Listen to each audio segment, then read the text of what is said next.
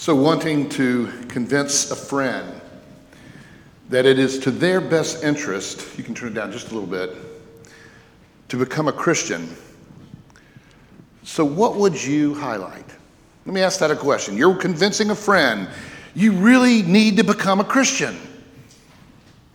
You're selling it, if you will. And by the way, that's all right. We should be selling it. I know that word's kind of a crass word, but, yes, of course. We give a defense for what we believe and we desire others to believe it because we believe it's good news. And what friend and what person withholds good news? So, so imagine yourself in the situation and you're convincing this friend to become a Christian. Now, ask yourself, what would you highlight? What would be on your mind? What would you share with them? How does it benefit you? Eternal life. Would you talk about that? Probably. Maybe peace of mind. Maybe your sense of calling and purpose. You know, the idea that I'm lost and now I'm found. This idea that I've, I've come to my own. Somehow I've, I've become more comfortable in my own skin. You could talk about that. You've discovered wisdom, wisdom from God in, in the gospel and in the scriptures, and a wisdom that gives me directions about how to live my life. Again, I'm not aimlessly walking around.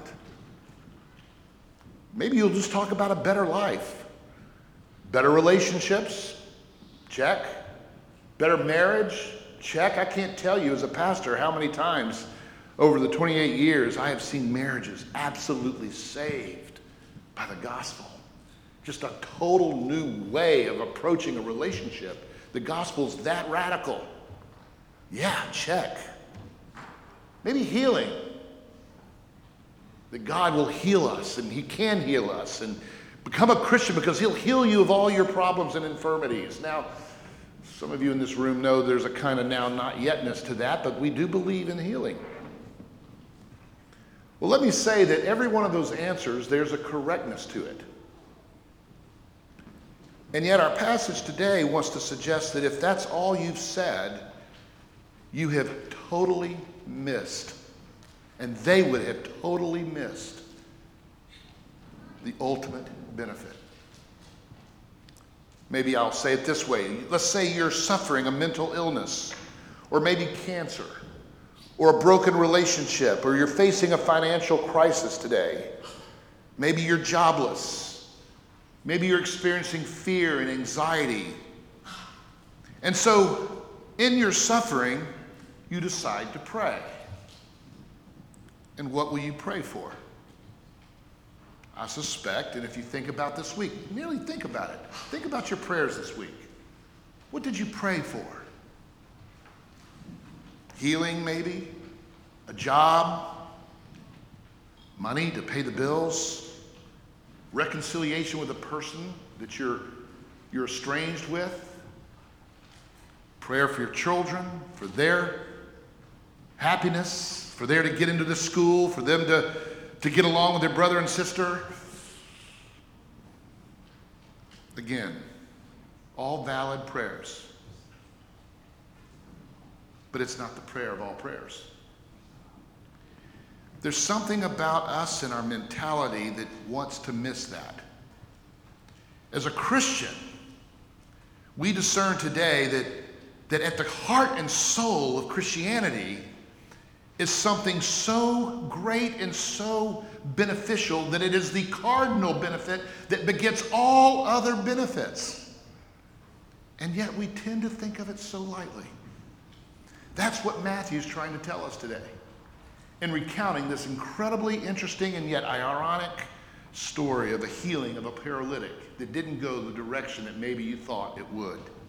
Today, we come to what might be the climax of a series, if you remember, of episodes that describe Christ's great authority and his great power to fix our greatest problems, struggles, and sources of suffering in this life. In chapter 8, verse 17, it recounts these three miracles of healing where his power and authority over health related diseases and crises are, are shown to be evident. This is followed by a call to follow Christ. Now, I want you to notice this call to follow Christ, to be a disciple of Christ, is interwoven between these series. And so you have 817, the three miracles. 1822 and 8, you have the following of Christ's call. Then 23 through 27, again, his authority and power over a storm and natural elements. That is a natural disaster, a hurricane. And he calms it with a word. And so we see the benefit of having Christ in our boat, so to speak. And then in 2834, not only is it our medical conditions and our bodily diseases and problems, not only is it the natural disasters, now it's the evil spirits, the inward and spiritual reality that he resolves for us. And that brings us then to today, yet another healing. But today, the healing, like all the other things that he has accomplished, is not at the focal point. Forgiveness is. And then a call to follow Christ again. The first call let me show you my authority and my power. And it's over everything. In the Lord's Prayer, deliver us from evil. Only Christ, we've seen, can deliver us from the evil of the curses, bodily, natural disasters, inward, spiritual, relational. And it's true. Becoming a Christian, that happens. But the message that's been carefully implanted in the sequence of events where you get to the crescendo here is but you've forgotten everything. You've lost everything if you don't understand the power and the authority of Christ to forgive you of your sin.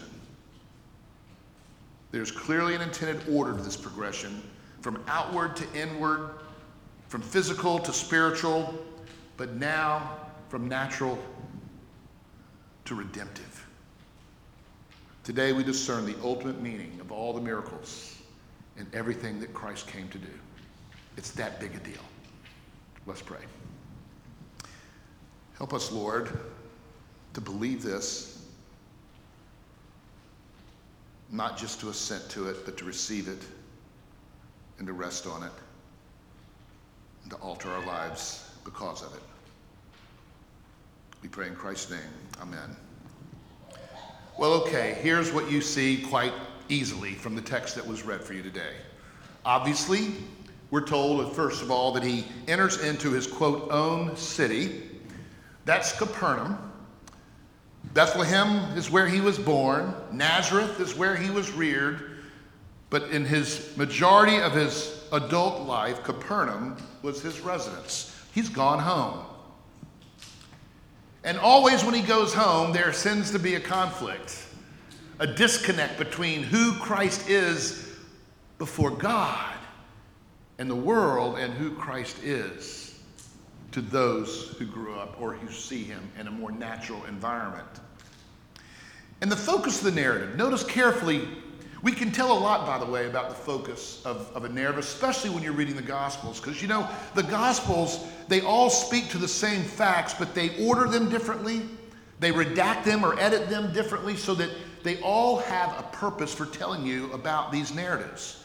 Don't ever be surprised when you see uh, something that's said differently in one gospel than the other, like a different timing or a different location or whatever. Of course, there is. These are not historical books, these are theological books. They are about Christ and who he is. And they're telling you the facts of the story of Christ, but they're putting it in an order and they're commenting on it in order to make the point of their theological treatise, if you will, about Christ.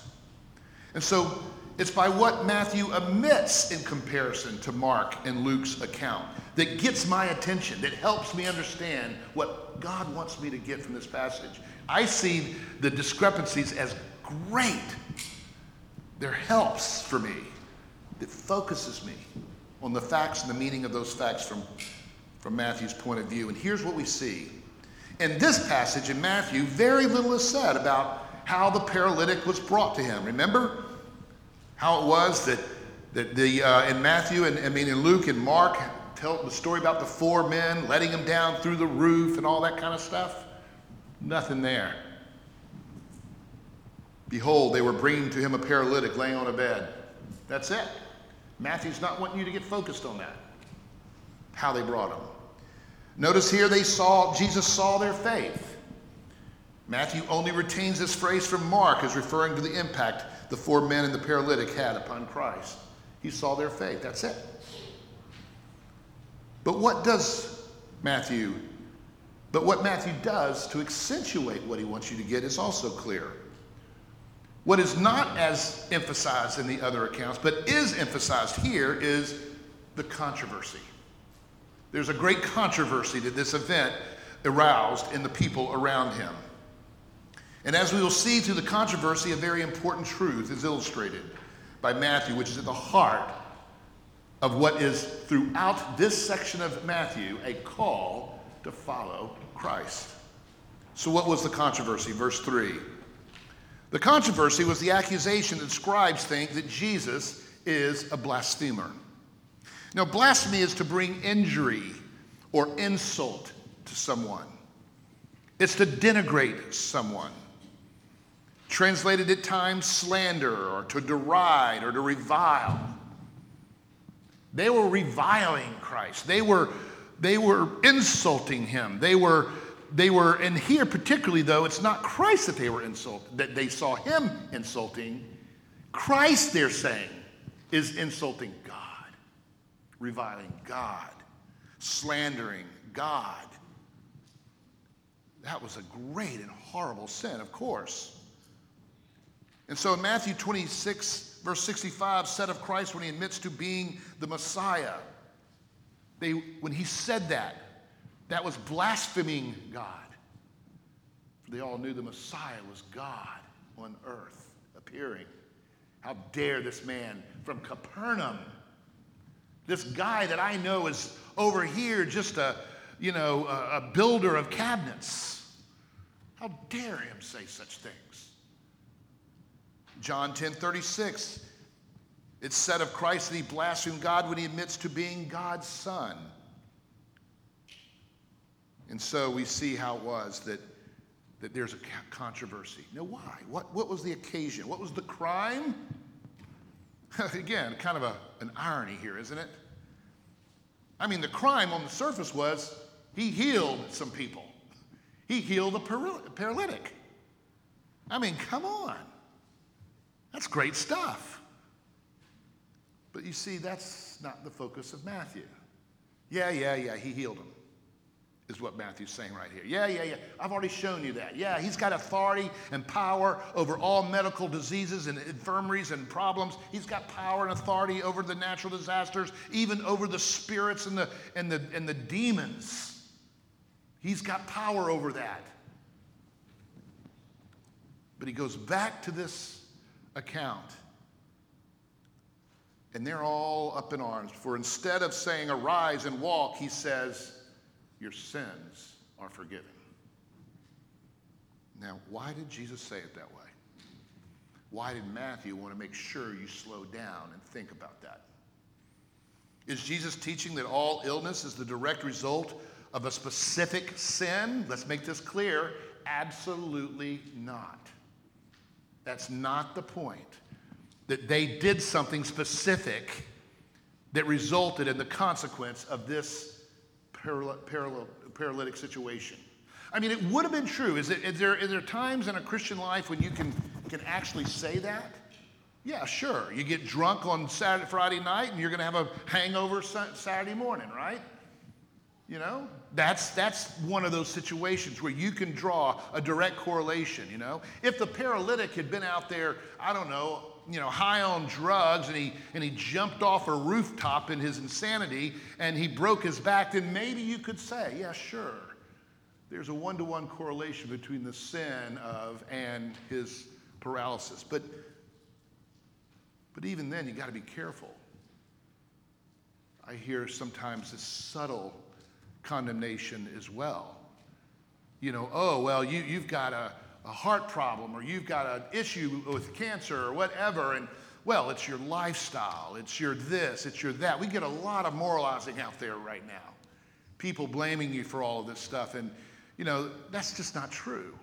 You can't go from a one to one correlation. I mean, how come it is that some people are, are of this body type or of this lifestyle, but they don't have cancer or they don't have a heart problem? Now, don't get me wrong, I'm not trying to be doctor here, and I know the doctor's here. Where are you, CJ? I saw you today. I mean, go, but Preston, please don't denigrate the, the importance of eating good food and doing that. Yeah, I'm not doing that at all. That's not my point. We just got to be careful.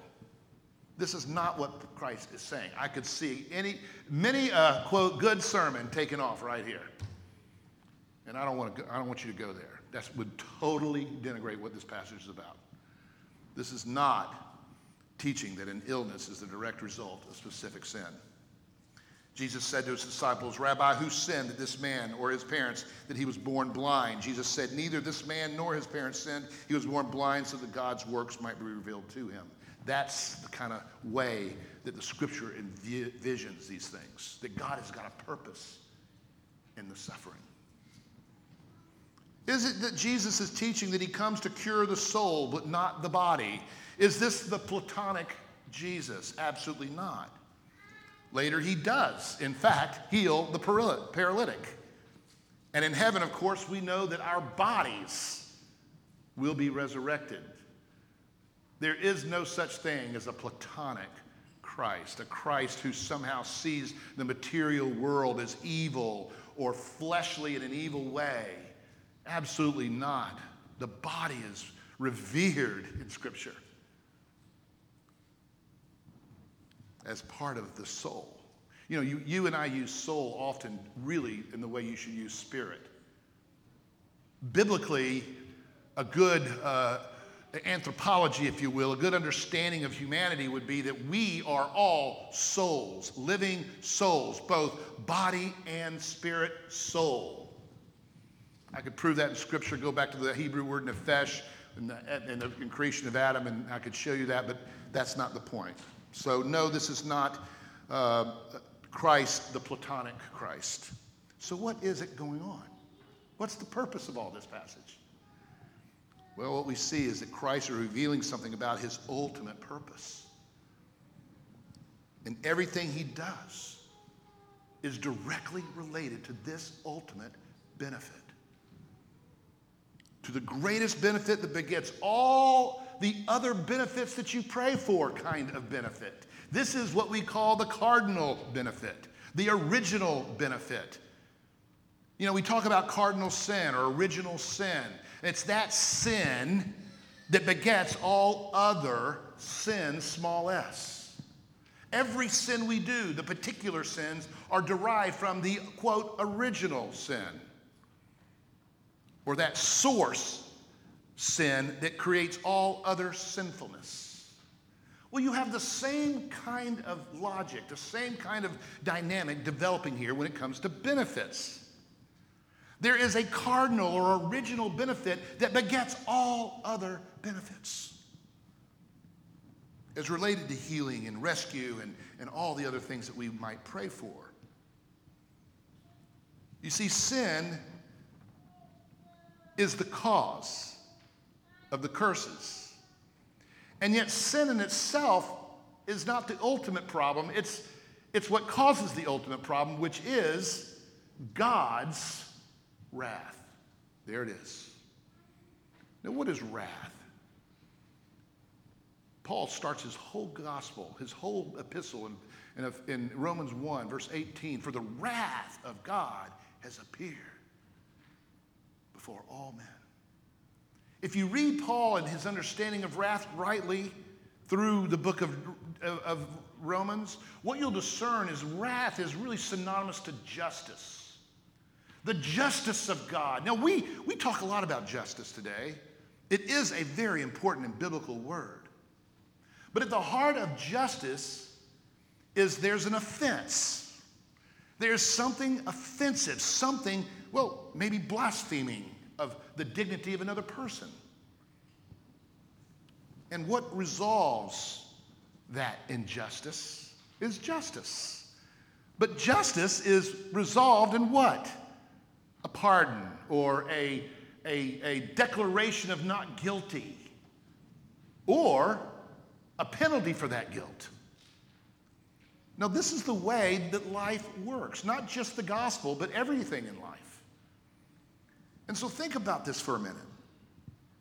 I mean, here we have a situation where, where forgiveness is offensive to God, saith the scribes and the Pharisees. Because they rightly understand that the ultimate and cardinal offense is the rejection and rebellion and the blaspheming and the slandering and the making false gods that compete against the true God kinds of sins, that original sin. God is justifiably offended. This is a really hard concept for us to talk about. In some ways, the modern era has made it a little simpler. I mean, for years and years and years, the complaint was always to me that God is not loving enough. They would, people would come to me and read the Old Testament. They would see a God of justice and they'd hear about wrath and things like that in the New Testament. And they would say, I, I just can't, I can't live with a God like that. In the last maybe 10, maybe five years, I can think of many people I've engaged out there. And I've always been surprised. I'm sorry, they said. I'm thinking of a, a man right now having a cup of, uh, of coffee with him, and we're talking about the gospel. And I'm sharing with him the gospel and the good news of grace. And I'm emphasizing grace and grace and grace. And I'm just going along that line. And he comes to me and says, But, Pastor, I'm sorry. I got a problem with grace. I said, What are you talking about? A problem with grace? Who doesn't want grace? Well, I'll tell you who, does, who, does, who, who wants grace. Who? Someone who is convicted that they've offended God and they're hoping and praying, like, you know what, that God's going to forgive them. But here's a person, much like many people, who say, I have a problem with a God of grace. Where you guys tell me that a murderer Someone who would go out and slaughter, I don't know, a family or something could go to heaven. And yet here there's this person over here that goes to church and don't go to church and oh, they can't go to heaven. that's kind of ouch, isn't it? I mean, I, I felt it. Uh, ooh, ooh, that, that's, a, that's a serious issue, isn't it? There, there seems to be an inequality. There seems to be injustice here. How can a, a person, a murderer, just by, you know, on his deathbed, praying to receive Jesus Christ as Lord and Savior, go to eternal life in heaven. And, and yet, how can a person over here who every days of his life, you know, lives a decent life, but because he doesn't live the dogma of the church or something, you know, he's, he's going to hell? Oh man, I'm getting myself into it here, aren't I? I hope you feel the nervousness of that. I mean, we got an issue here.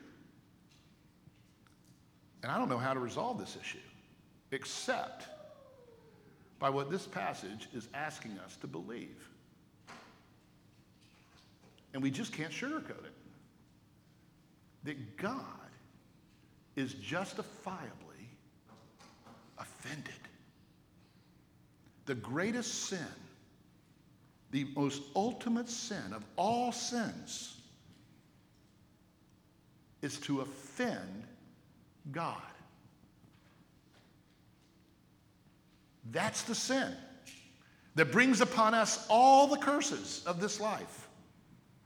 Now you say, but hold it. Why? What's going on here? Who can forgive sins but God alone, said the scribes. They got it, guys. They got it. They have good theology here. How can you possibly invite this man or, or, or, or declare this man your sins are forgiven, except that you are God. What they weren't arguing is that that God had rights to be forgiving you. Only God had the right to forgive you because only God, only God, because He's God, can be offended by the way in which you have treated Him, the way God is, with an eternal penalty attached to it. Only God can be that way because God is God. You say, but what makes God so much more righteous? Well, you just answered your question. I mean, who is God for you? Who is He? If God is God, who is He? He's the creator. He made everything we adored this morning. He made it out of nothing, absolutely nothing. With a mere word, He made this, this incredible thing that we were just oohing on over this morning in our call to worship, singing about in our call to worship. He made it. It came from His beautiful mind a loving mind, a gracious mind, exposing his mind to us by creation, we read in Psalms. Paul repeats that in Romans chapter 1, as you'll see. Why? What stands behind this otherwise true statement, your sins are forgiven? Well, the answer is to forgive or to pardon assumes an injustice, a wrong that is highly, maybe more even eternally offensive. Because God is the only eternal person you have ever sinned against. God, well, I guess we're all eternal in a sense. But there is no one that you've offended that is the creator God. There's no one that you've offended that has been perfectly good and loving and merciful to you. No one who has the authority and the power to deliver you from evil and is eager and willing to do so. This God is perfect. And He is our Creator. We owe our breath to Him, much less all the wonderful things while we're breathing every day. Think about that metaphor. I, I, mean, you know, recently I had this issue with my AFib and it affected my breathing. And I'd go to bed and I'd be trying to force myself to believe. And I remember thinking, man, I've never thought about breath before. Breath is cool. I want breath. If you've experienced asthma, you know what I'm talking about. Many of the people that are most afraid of, of this era that we have, the mask area of COVID, well, it's the mask that's just terrifying for an asthmatic in some instances. Breath is a gift of God, and only God can give it to me. That's who this God is. And so to forgive assumes an injustice, and the one wronged, offended, is the only person that can forgive or pardon. Justice needs to be served, even if to be recognized by the one offended. What was the offense? Again, let me go to it. Romans 1:18. For the wrath, think justice. The justice of God is revealed from heaven against all ungodliness and unrighteousness of men, who by their unrighteousness suppress the truth. The fact, I'll use a, a modern term, the fact. What is the fact that they suppress? For what can be known about God is plain. Because God has shown it to him. For his invisible attributes, namely his eternal power and divine nature, have been clearly perceived ever since the creation of the world and the things that he has made, so they are without excuse. For although they knew God, they did not honor him as God or give thanks to him. There it is. There's the problem. Every day of our life, everything we enjoy our breath on is a direct result of communion with God. Communion with God. Because God is God our creator and sustainer of everything we love and need. And so he exchanged his glory. It's almost, I mean, how can you describe this? To take this God and say, ah, you're irrelevant. Ah, I prefer this God of my own making. I'm going to worship this institution and that institution and this popular figure or that popular figure. I'm going to worship this methodology or that word methodology. We make everything else into what we see as the great benefit to be reconciled with. And that's typically what we pray for. We pray to be reconciled, whatever that means, to our gods. God, help me make an A on this test. Reconcile me to this God. God, help me, help this, do this, be with the doctor when he needs surgery, da da da da. All good prayers, except would they become and replace the ultimate prayer. God, be reconciled to me. Actually, no, that's the wrong way to say it. It's not God reconciling me. That make me the offended party. As John Calvin said it, the only way of obtaining deliverance from all evils is to have God reconciled to us. God needs to be reconciled to me. This is an incredible statement. The scribes got it, and they were offended that a man from Capernaum would dare to forgive sins that only God can forgive. They recognized exactly what Jesus was doing. He was talking about himself as God, and he forgave sins. We are guilty of an injustice like no other injustice. It is so wrong and so bitter and so downright stupid that we would possibly do anything less than glorify God and give him thanks for all things and manners in which he's revealed himself to us. And my highest aim and most intensely glorious glory would be to say that I know God and God knows me and we're good together. It's good that we have intimacy and that intimacy is a good intimacy. We're reconciled. Even the crowds misunderstood it. For they were filled with awe. This, remember, has been part of the pattern of Matthew, this everyone reacting with awe. Filled with awe. And they glorified God who had given such authority to a human being. To, to a human being. Beings, plural. In other words, they were off on a freak show watching a magic show, glorifying God for it. They missed it. It was God who was pardoning sins. God in Christ appearing. And so notice the defense of Christ. It should be clear now as I've made all these comments. By raising the rhetorical question, Jesus reveals something about his identity and purpose. He says, Why do you think evil thoughts in your hearts? For which is easier, if I'm God, of course? To say your sins are forgiven or to say stand up and walk? Here's the key the two are related, you see. Forgiveness begets healing. Original sin begets actual sins.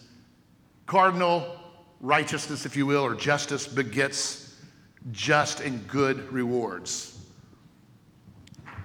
And so too, forgiveness begets the removal of the curse of God's wrath, which is your greatest enemy.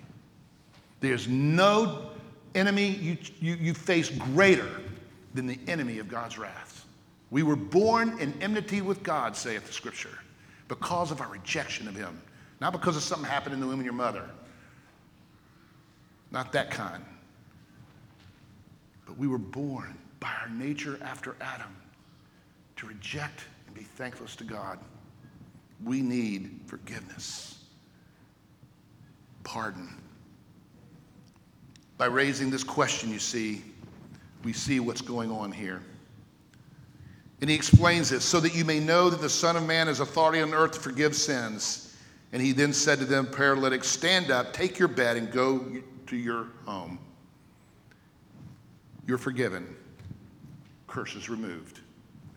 We can't ever forget that correlation ever again.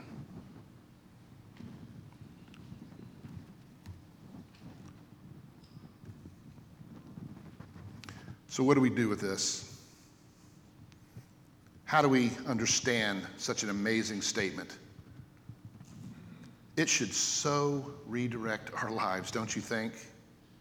The point of this narrative is that the problem of sin though not as apparent to our eyes as paralysis is, not as apparent to our eyes as me needing this job, or me getting healed of this disease, or me, me, me, me getting this, this, this, this. Though not as apparent to the eye, it is most fundamental. Our problem is sin and God's justice that awaits it. Justified justice. Indeed, as becomes obvious as the gospel proceeds, for the fundamental problem of the humanity that Jesus has come to counteract in this passage revealed, compared to the healings, the forgiveness of sins is by far greater gift. Jesus has brought in his ministry. The healings performed by Jesus are signs of imminent defeat of sin and the power of evil and all the curses that we pray for there is this correlation of being estranged with God and our suffering. There is this fundamental correlation between our being estranged with God and our suffering. Again, not necessarily a one to one correlation, but a correlation always. Therefore, if that's true, to be reconciled to God solves all our problems. Have you thought about that? It is the ultimate benefit that begets all other benefits because it deals with the ultimate problem that begets all problems. The problem of our rebelling against God, and God, who happens to be the giver and sustainer of abundant and eternal life, and his justifiable offense at our injustice against him for our rebellion.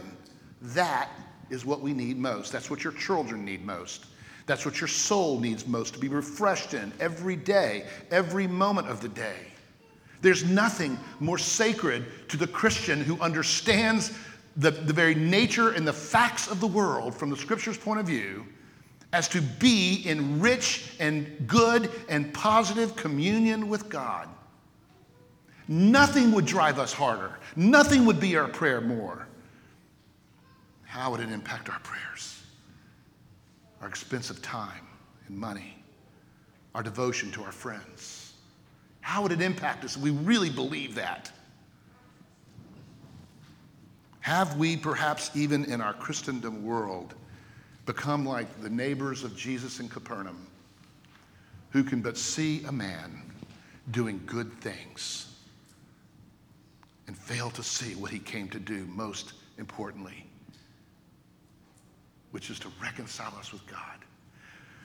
There's so much that correlates to this and how this would change our lives. Things that are ultimately important to us, you would think, listening to us and our rhetoric, become penultimate at best. We would never sacrifice, ever sacrifice a platform and an ability or, or the possibility of speaking the truth of the gospel into the life of a friend or a colleague. We would never, ever lose that opportunity for some penultimate opportunity that we have with this friend. You see what I'm saying? We see it in our public rhetoric today, in our use of Facebook. Why would I ever say a word that could be a stumbling block to one day me sharing Christ with this person? I don't care what this person is doing to call out anybody in a way that would in any way hinder my opportunity. Now, that doesn't mean we don't call people out, but you can do it so differently one on one, etc. Or think about how it would change the relationship of our family with each other, with our relationship with our children, and what we do with them, what we get excited about. If communion with God is so vital and important, would it warrant 15 minutes in the morning to catechize them, starting at a young age? Would it warrant time on a Wednesday night to go to a class on communion with God? Now, I know I'm really meddling now. So be it. Let God be your judge, not me. What is important to us? I know there are many ways to, to, to do that, okay? That please don't hear me. I'm not, I could never by my observation, I'm, I'm getting really messy, but I'm just gonna get messy. I can't judge anyone for why you didn't catechize last night or yesterday. I can't judge anyone for why you didn't show up for maybe an opportunity to learn about communion with God. I can't do that. I don't know your circumstances. I don't know your situations. I don't know any of that. I don't raise it for that reason. Everyone's responsible to God to find ways of communing with God if you're a Christian, and you've got to make priorities how to do it. All that. I, I don't want to. If you were to treat, if you were to hear what I'm saying like that, it was so trivialized what I'm saying. What I'm really saying is look at your life as a whole. Look at where priorities are. Look at where my prayers are. Look at what our priorities are for our church and what we are what our church to be doing and talking about. Look at those things in a bigger sense, a holistic sense, and ask yourself the question can you discern that the greatest benefit that I and my children and my world need is communion with God. That's what I'm asking. That's all I'm asking. But to ask it, you got to get real and really ask the question. Reel back last week. I'm doing it, and I'm feeling a little bit wrong and what my parties have been and what I think are the greatest benefits that I want. And yes, I'm saved by grace through faith alone. When we admit and confess that I have not made God in my communion with Him my highest priority for my life, my work, my purpose, my vocation, everything, I go and confess that to God, and this table comes in response and says, Good news. Jesus did make communion with his Father his highest priority, and he did it for you that you might be saved by grace through faith alone. Now, Receive that. Rest in that. You're forgiven, Christian. And you have all the benefits of God.